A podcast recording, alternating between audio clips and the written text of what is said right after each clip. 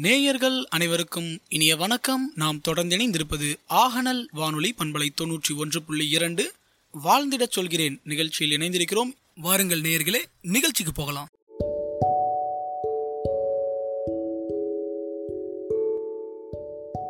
எண்ணிய முடிதல் வேண்டும் நல்லவே எண்ணல் வேண்டும். திண்ணிய நெஞ்சம் வேண்டும் தெளிந்த நல்லறிவு வேண்டும். பண்ணிய பாவமெல்லாம் பருதி முன் பணியே போல நன்னிய நின்முனிங்கு நசிந்திடல் வேண்டுமன்னாய். வணக்கம் பேரன்பு கொண்ட எனதருமை ஆகநல் வானொலி நேயர்களே. நாம் இணைந்திருப்பது ஆகநல் வானொலி தொண்ணூற்றி ஒன்று புள்ளி ரெண்டு அலைவரிசையில் இணைந்திருக்கிறோம். இது வாழ்ந்திடச் சொல்கிறேன் நிகழ்ச்சி. ஆம்.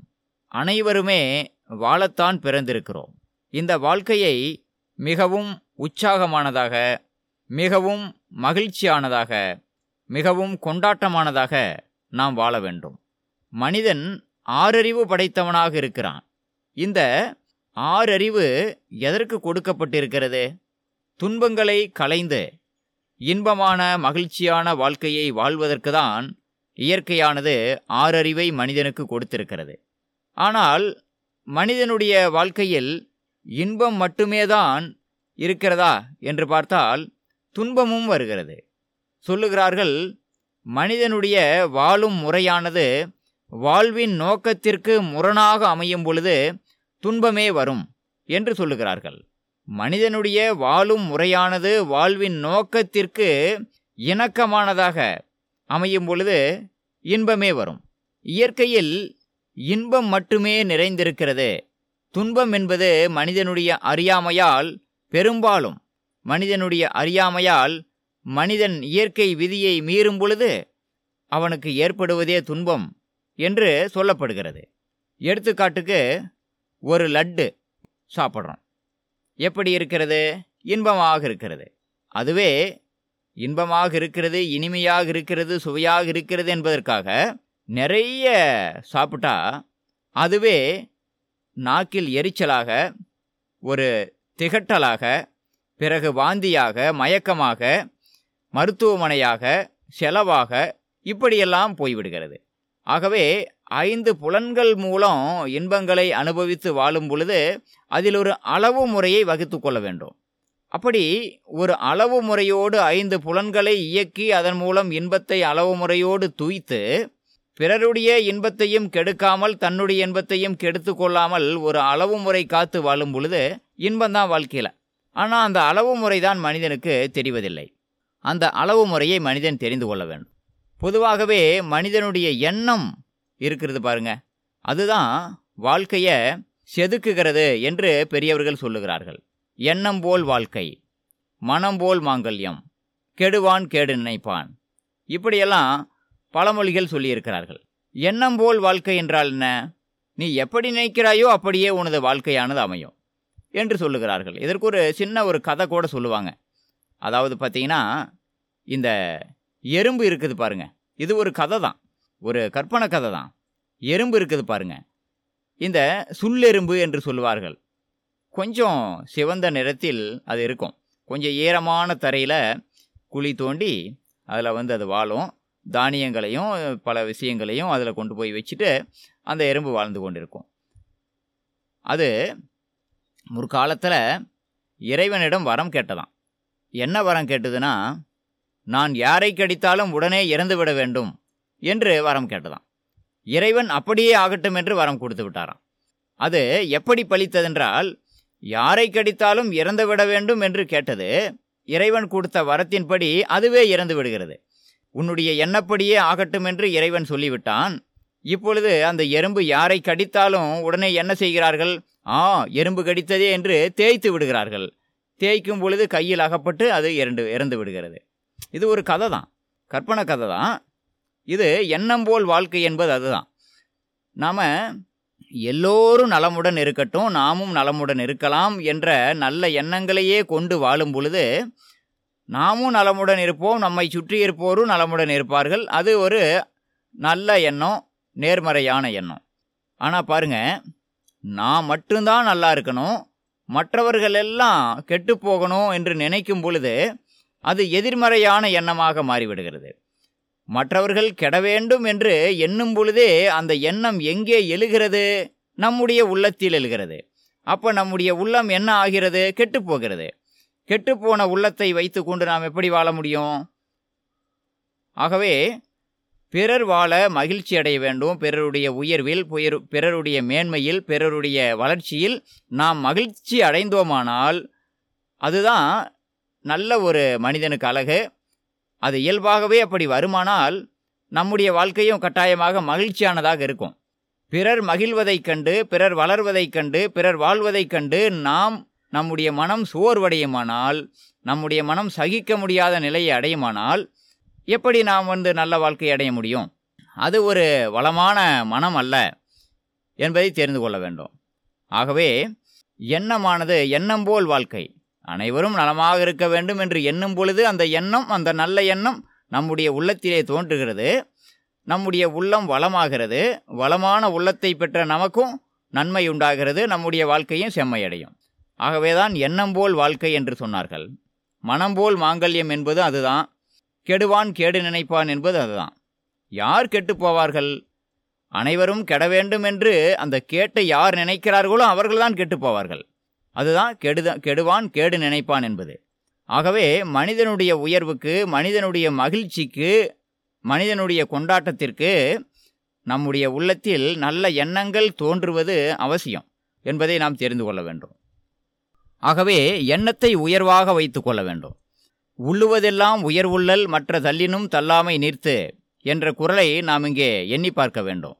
அதாவது நாம் நினைப்பதெல்லாம் உயர்வாய் உயர்வான விஷயங்களையே நினைத்து கொண்டிருக்க வேண்டும். அதை அடையிறமோ அடையலையோ அது அப்புறம். நாம் உயர்வான விஷயங்களை நினைத்து கொண்டு நினைத்து கொண்டு இருக்க இருக்க நீ எதை நினைக்கிறாயோ அதுவாகவே மாறுகிறாய் என்பது ஒரு வாக்கியம் இருக்கிறது. ஆகவே நாம் எதை நினைக்கிறோமோ அதுவாகவே மாறுகிறோம் என்று உடலாலும் சரி உள்ளத்தாலும் சரி.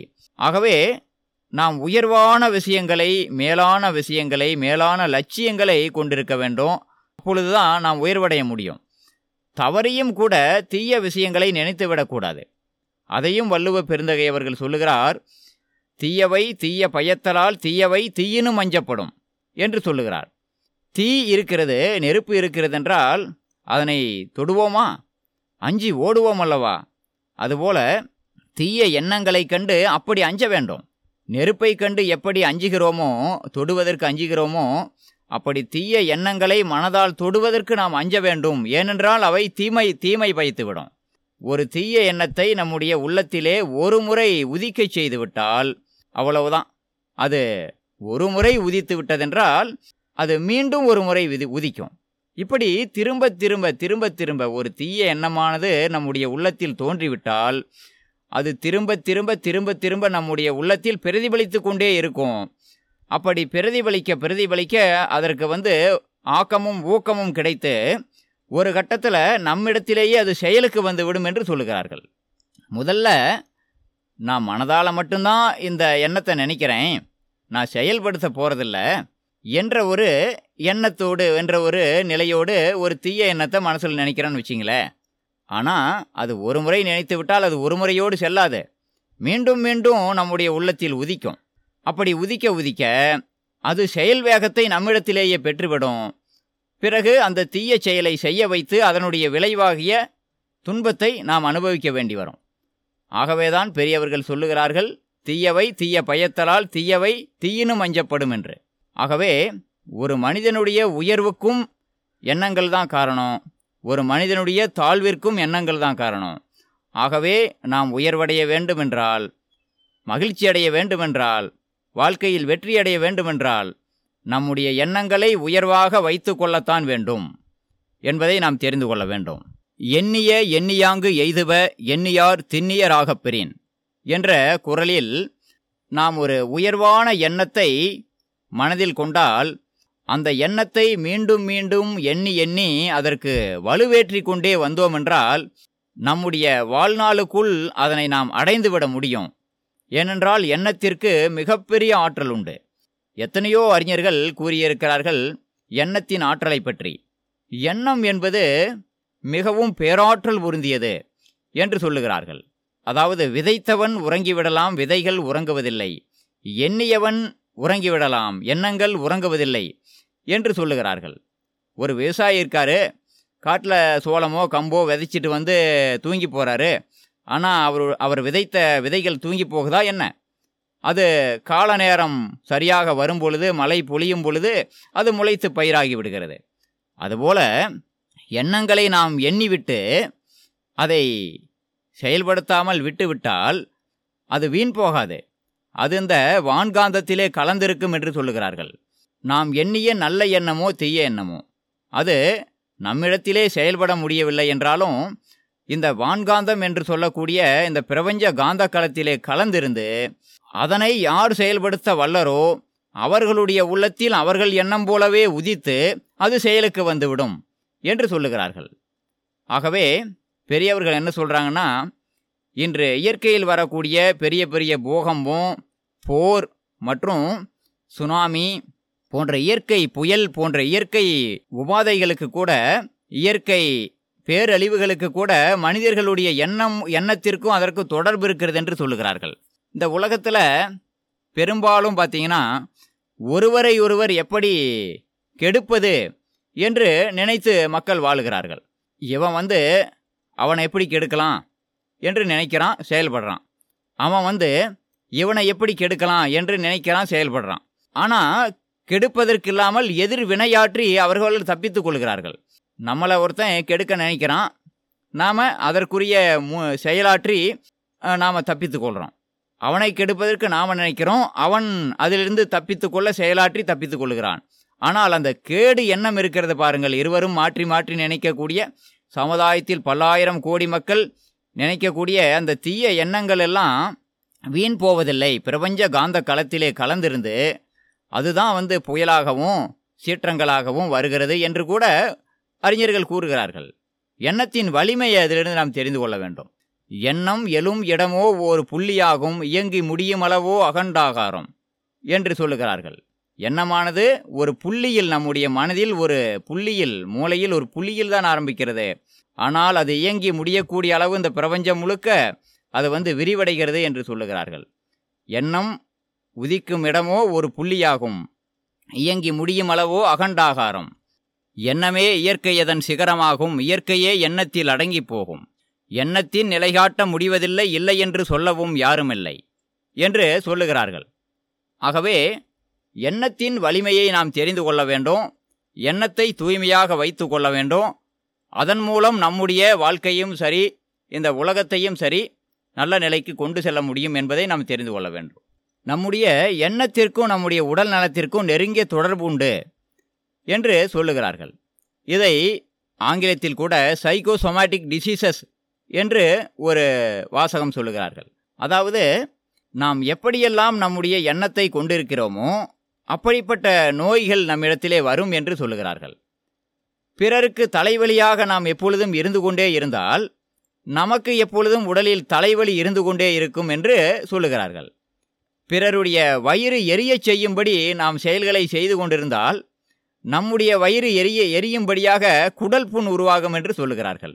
பிறருடைய முன்னேற்றத்தை தடுக்கக்கூடிய வகையிலே நாம் காரியங்களை முட்டுக்கட்டையாக பிறருக்கு இருப்போம் என்றால் நம்முடைய முழங்காலிலே நாம் நடப்பதற்கு இயலாதபடி நம்முடைய முழங்காலிலே பழுது ஏற்படும் என்று சொல்லுகிறார்கள். இப்படியெல்லாம் கூட அறிஞர்கள் ஆராய்ச்சியின் மூலம் சொல்லுகிறார்கள். ஆகவே அதிகமாக கவலைப்பட்டுக்கிட்டு இருந்தோம்னா சக்கர வியாதி வரும் என்றும் அதிகமாக மன அழுத்தத்தில் இருந்தால் இரத்த குதிப்பு வரும் என்றும் இப்படி உடலுக்கும் மனதிற்கும் உள்ள தொடர்பை ஆராய்ச்சியாளர்கள் கண்டுபிடித்து சொல்லிக் கொண்டிருக்கிறார்கள். ஆகவே உடல் நலத்தை சிறப்பாக வைத்து கொள்வதற்கும் வாழ்க்கையை மகிழ்ச்சியாக வெற்றி பாதையில் நடத்தி செல்வதற்கும் இந்த உலகையும் உய்விக்கக்கூடிய ஒரு அற்புதமான ஒரு ஆற்றல் பொருந்தியது நம்முடைய எண்ணம். ஆகவே எண்ணத்தில் எண்ணம் வைக்க வேண்டும். எண்ணத்தை நாம் சீர் செய்ய வேண்டும் சிறப்பாக அதனை வந்து கையாள வேண்டும் என்பதை இந்த சிந்தனையில் நாம் எடுத்துக்கொண்டு மீண்டும் ஒரு நல்ல சிந்தனையுடன் உங்களை சந்திக்கும் வரை உங்களிடமிருந்து விடைபெறுவது உங்கள் அன்புள்ள கதை சொல்லி செந்தில்குமார் துரைசாமி. நன்றி வணக்கம். நீங்கள் தொடர்ந்து கேட்டுக்கொண்டிருப்பது நமது ஆகநல் வானொலி தொன்னூற்றி ஒன்று புள்ளி இரண்டு அலைவரிசை. கேட்டு மகிழுங்கள்.